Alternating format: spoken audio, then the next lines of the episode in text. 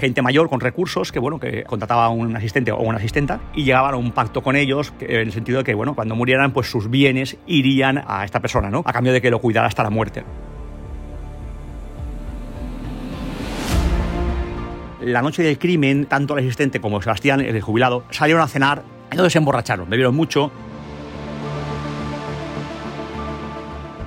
Poco antes de Navidad, el jubilado apareció salvajemente asesinado en su dormitorio en Peregrau.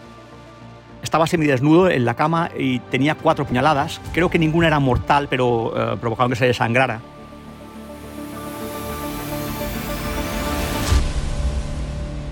Crónica Negra, los sucesos que estremecieron Mallorca. Con Javier Jiménez y Julio Bastida. Hoy les hablamos del asistente asesino de Pere Grau, el que mató al acaudalado Sebastián Montserrat, porque, teóricamente, se le insinuó. La Policía Nacional siempre sospechó que su móvil fue económico. Sebastián Montserrat Tomás tenía 76 años y una salud delicada. Era una persona acaudalada, con fincas en Yumboyó, su pueblo natal, y en el año 2002 contrató a un asistente del hogar para que le cuidara. Según el trabajador, el pacto fue que le haría heredero de sus bienes a su fallecimiento. Poco antes de Navidad, el jubilado apareció salvajemente asesinado en su dormitorio en Peregrau, Palma, con el cuerpo cosido a puñaladas.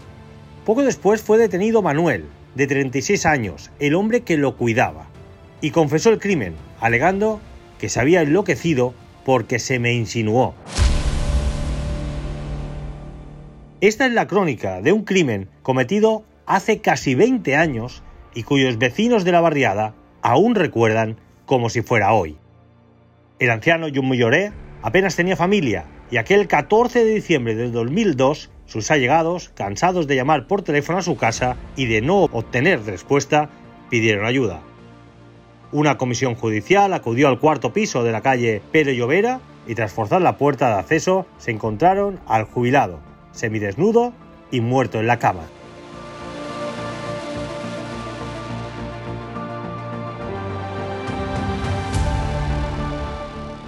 Javier Jiménez, ¿qué sucedió con el acaudalado Sebastián Monserrat?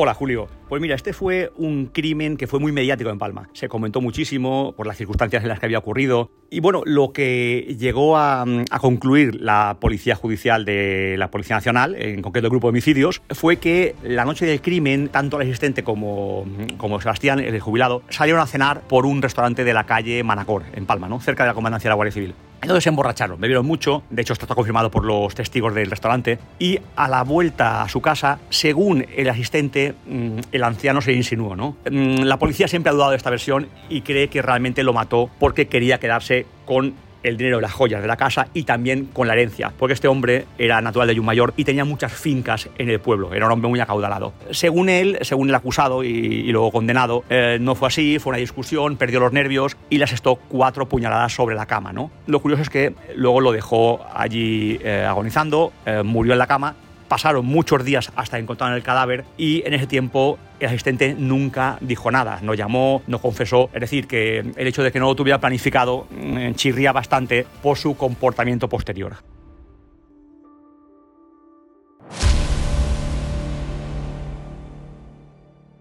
Apareció semidesnudo en la cama. Sí, estaba semidesnudo en la cama y tenía cuatro puñaladas. Creo que ninguna era mortal, pero eh, provocaron que se desangrara. Y mm, bueno, el, el crimen fue descubierto porque la familia le llamaba. Tenía poca familia, pero la que tenía, pues hacía días que no sabía de él, le llamaba, no podía contactar con él y finalmente pues asustaron y dijeron le ha pasado algo. Tampoco encontraban asistente, que era, era algo extraño. Y bueno, finalmente una comisión judicial llegó a la casa, la pudo abrir, entró y se encontraba en el cuerpo que ya estaba en descomposición porque llevaba mm, por lo menos mm, bastantes días o quizá varias semanas. Hay que decir que esto era muy típico, un señor mayor que contrata a un asistente para que lo cuide, no tiene prácticamente familia, y luego había un pacto, que era, hizo un pacto con él, que cuando muriera todo pasaría al asistente.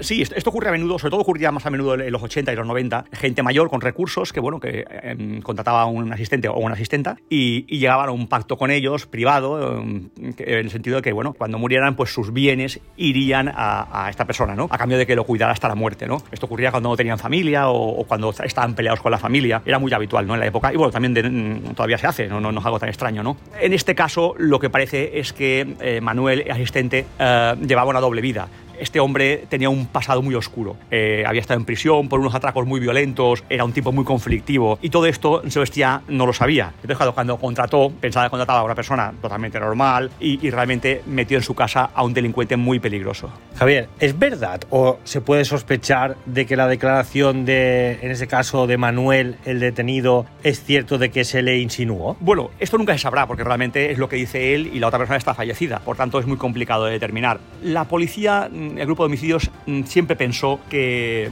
quiso quitarlo de medio al jubilado para quedarse con todo su patrimonio, ¿no? sobre todo las joyas, dinero y las fincas de Jun Mayor. ¿no? Esa, es la principal hipótesis.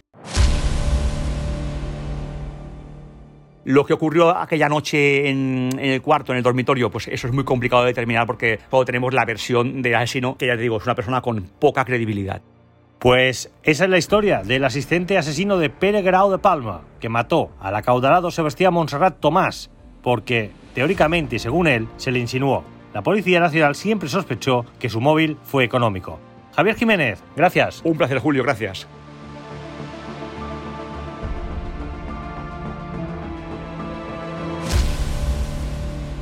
Crónica Negra, los sucesos que estremecieron Mallorca un podcast de última hora editado por Ainhoa Sanso.